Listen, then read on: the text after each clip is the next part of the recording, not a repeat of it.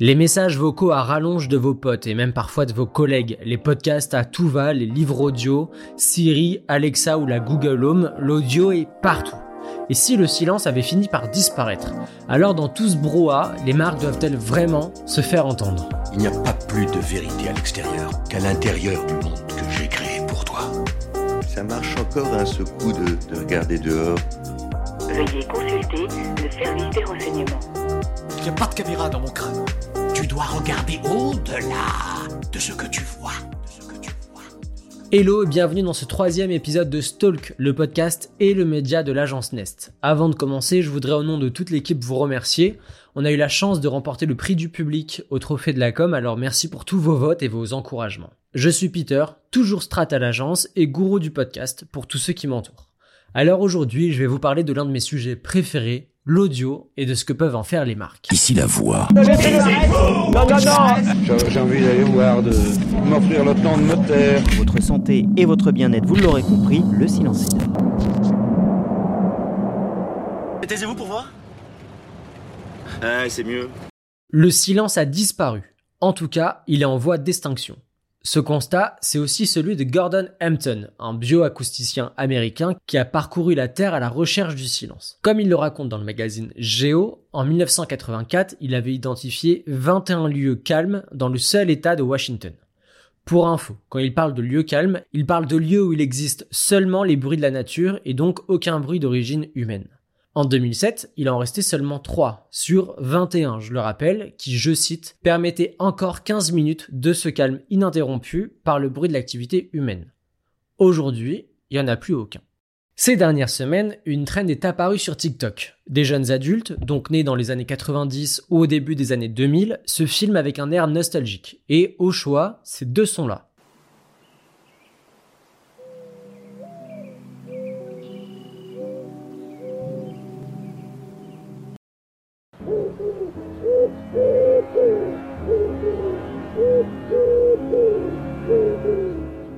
Musique triste et bruit d'oiseaux, ils se rappellent alors des souvenirs d'enfance heureuse, en extérieur donc. Pour certains, c'était le bruit du trajet jusqu'à l'école primaire, pour d'autres, des matins d'été chez leurs grands-parents.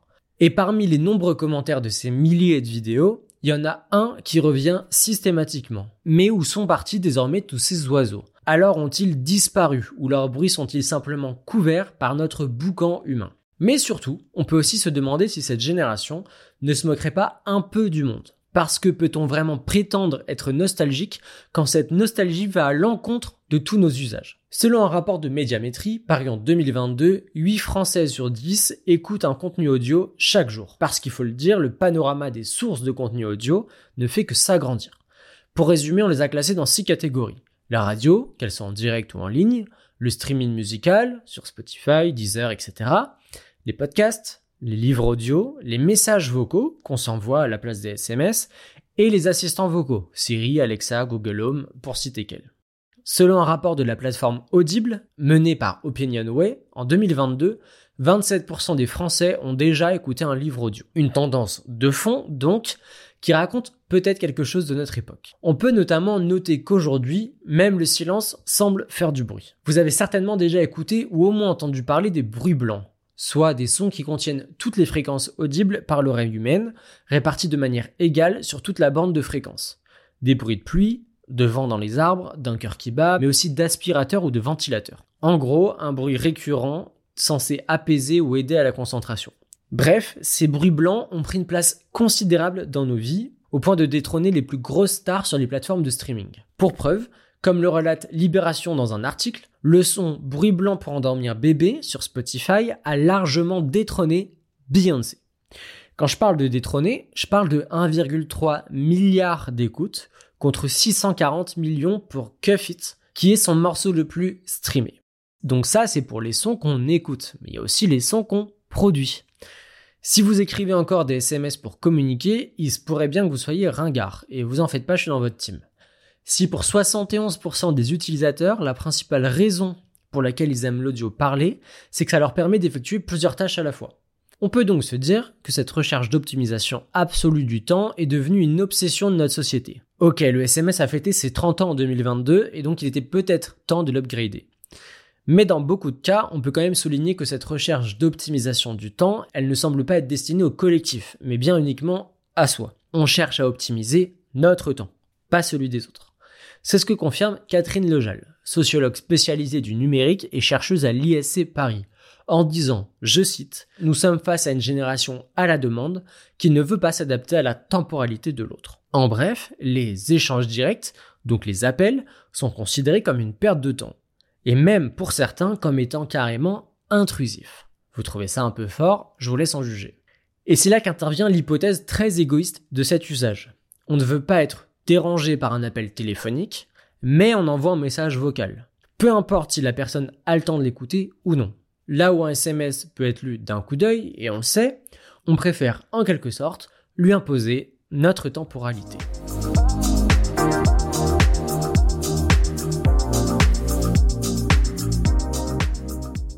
Ok, les messages vocaux remplacent peu à peu le SMS. Mais est-ce que ça serait pas pour garder un lien plus humain? C'est l'explication que beaucoup d'autres semblent avancer. Estelle Raffin, autrice de documentaires scientifiques et rédactrice au blog du modérateur, fait notamment le lien avec l'impact des confinements. Elle dit notamment avec l'absence d'interaction physique et les mesures de distanciation sociale, les gens ont bouleversé leurs usages pour rester connectés aux autres et maintenir le lien. Alors que l'écrit était jusque-là privilégié, la voix s'est finalement retrouvée au centre de la conversation. L'audio permettrait donc de mieux véhiculer nos émotions. L'intensité émotionnelle serait même perçue 25 fois plus avec l'audio, selon certaines statistiques. Et c'est ce qu'Estelle Raffin appuie de nouveau. L'utilisation de la voix a pour avantage de donner le ton approprié à nos messages et de mieux transmettre nos émotions, donnant un côté plus humain qu'un simple message écrit.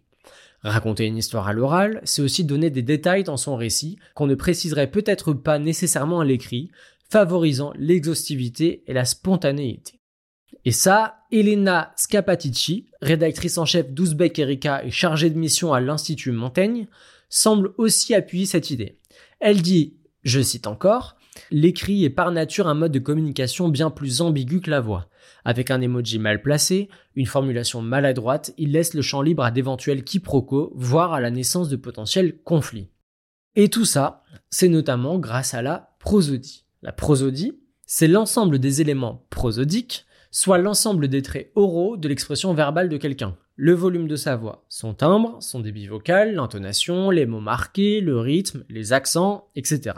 En bref, tout ce qui peut traduire la musicalité de la voix et ce qui rend les émotions compréhensibles par nos interlocuteurs. Quand on dit qu'on essaye de rendre plus humaines les voix créées par l'intelligence artificielle, par exemple, en fait c'est qu'on essaye de lui intégrer plus d'éléments prosodiques.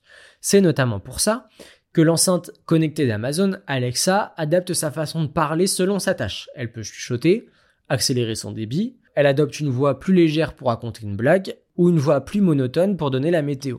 Et pour Adrien Rivière, expert en prise de parole en public et de la mise en récit, c'est une avancée majeure, au moins comparable à l'arrivée des emojis, qui permettaient déjà de véhiculer plus d'émotions.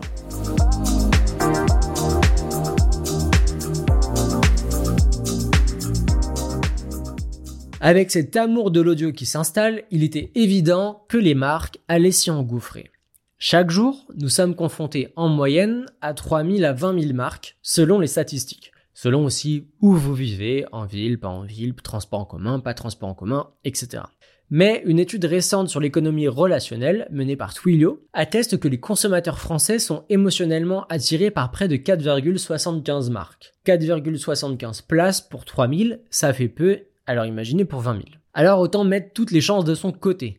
Depuis des années, le nombre de podcasts se multiplie. Et dans l'eau, on trouve évidemment les podcasts de marque. Ça, c'est peut-être déjà parce que 88% des auditeurs de podcast pensent que le format est une bonne façon de communiquer pour une marque, selon une étude du CSA et d'Avas Paris. La même étude précise d'ailleurs que 65% ont même changé d'avis sur une marque en écoutant son podcast. Mais là où c'est encore plus intéressant, c'est que 56% d'entre eux pensent que les marques devraient parler d'un sujet qu'elles soutiennent plutôt que de parler d'elles. Et oui, c'est là où le podcast, donc l'audio, est un excellent format et surtout un format à part de tout ce qu'on peut consommer des marques au quotidien, les réseaux sociaux, etc. Alors que ces réseaux sociaux encouragent toujours plus de scroll, donc de format court, alors que même maintenant les youtubeurs sont de plus en plus obligés de créer un mini teaser avec les moments de la vidéo en intro pour gagner en intérêt, le podcast permet un temps long. Un temps long ou en tout cas qualitatif, pour affirmer des valeurs, une histoire, une expertise, en gros, un temps long pour véhiculer quelque chose à l'auditeur qui va susciter de l'émotion. Avec le podcast, on essaye de créer quelque chose qui va dans l'intérêt de l'auditeur d'abord, mettant alors évidemment la marque en avant, mais au second plan. Et c'est même mieux pour la marque, la marque doit alors servir l'auditeur pour se faire aimer à l'inverse de beaucoup d'autres formats. Et c'est là où moi j'adore le podcast. Parce qu'en gros, attirer un consommateur avec des promos, c'est facile. Attirer un consommateur avec des beaux visuels, c'est assez facile aussi. Mais ça demande un peu plus de complexité, en tout cas de travail, de donner quelque chose à l'utilisateur, de donner quelque chose pour lui, c'est-à-dire de, donner quelque chose avec lequel il va pouvoir entrer en amour avec la marque. Je vais vous donner quelques exemples. Bien sûr, c'est une liste non exhaustive, il en existe plein d'autres, mais il fallait bien que je fasse un choix. Donc, le premier, c'est le podcast Les Baladeurs du média et de l'agence de communication Les Others, qui est consacré à l'aventure et aux activités outdoor. Ce podcast laisse la parole à des invités pour raconter un voyage ou une aventure extraordinaire. Je vous conseille d'ailleurs l'épisode avec Jérémy Villet, qui est photographe animalier, et l'épisode est intense. Dans un tout autre style, Sonopolis de Bouygues Construction, qui interviewe des experts de la construction, de l'immobilier, architectes, artisans et citoyens, sur les villes de demain. Ensuite, Le Faubourg des Rêves, de Hermès, qui raconte toutes les petites mains qui font vivre le plus emblématique des magasins de la maison de luxe. Et enfin, Stalk, ce podcast que vous aimez tant, qui est effectivement un podcast d'un média, d'une agence de communication. Donc, un podcast de marque. Alors c'est sûr, ça donne envie de se lancer. En tout cas, moi, j'espère que vous avez envie de vous lancer dans un podcast de marque ou autre après avoir écouté cet épisode. Surtout quand on a compris que l'audio a un impact ultra puissant sur les émotions, donc sur le public. Et qui dit émotion, dit reconnaissable, voire inoubliable. Le Graal. Selon le rapport What's Next de TikTok, publié en 2022, 73% des utilisateurs de la plateforme disent lui associer automatiquement certaines chansons. Mais attention à ne pas vouloir y aller pour y aller. Faire la même chose que votre voisin, c'est aller à l'inverse de ce qu'offre l'audio. Assurez-vous d'avoir des émotions à transmettre avant de vouloir transmettre des émotions. Parce que pour que l'audio puisse vous permettre de véhiculer cette émotion et ce lien humain, vous devez mettre de vous ou de votre marque.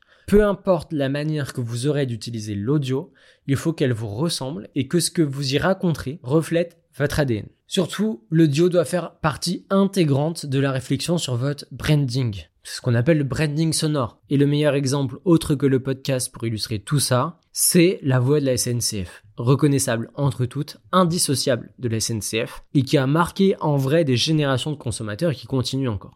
En bref, en podcast, en voix off, sur une enceinte connectée, faites que la voix que vous choisirez et la façon de parler que vous lui donnerez vous ressemble vraiment et surtout reflète les émotions que vous voulez transmettre. Alors, où est-ce qu'on vous écoute?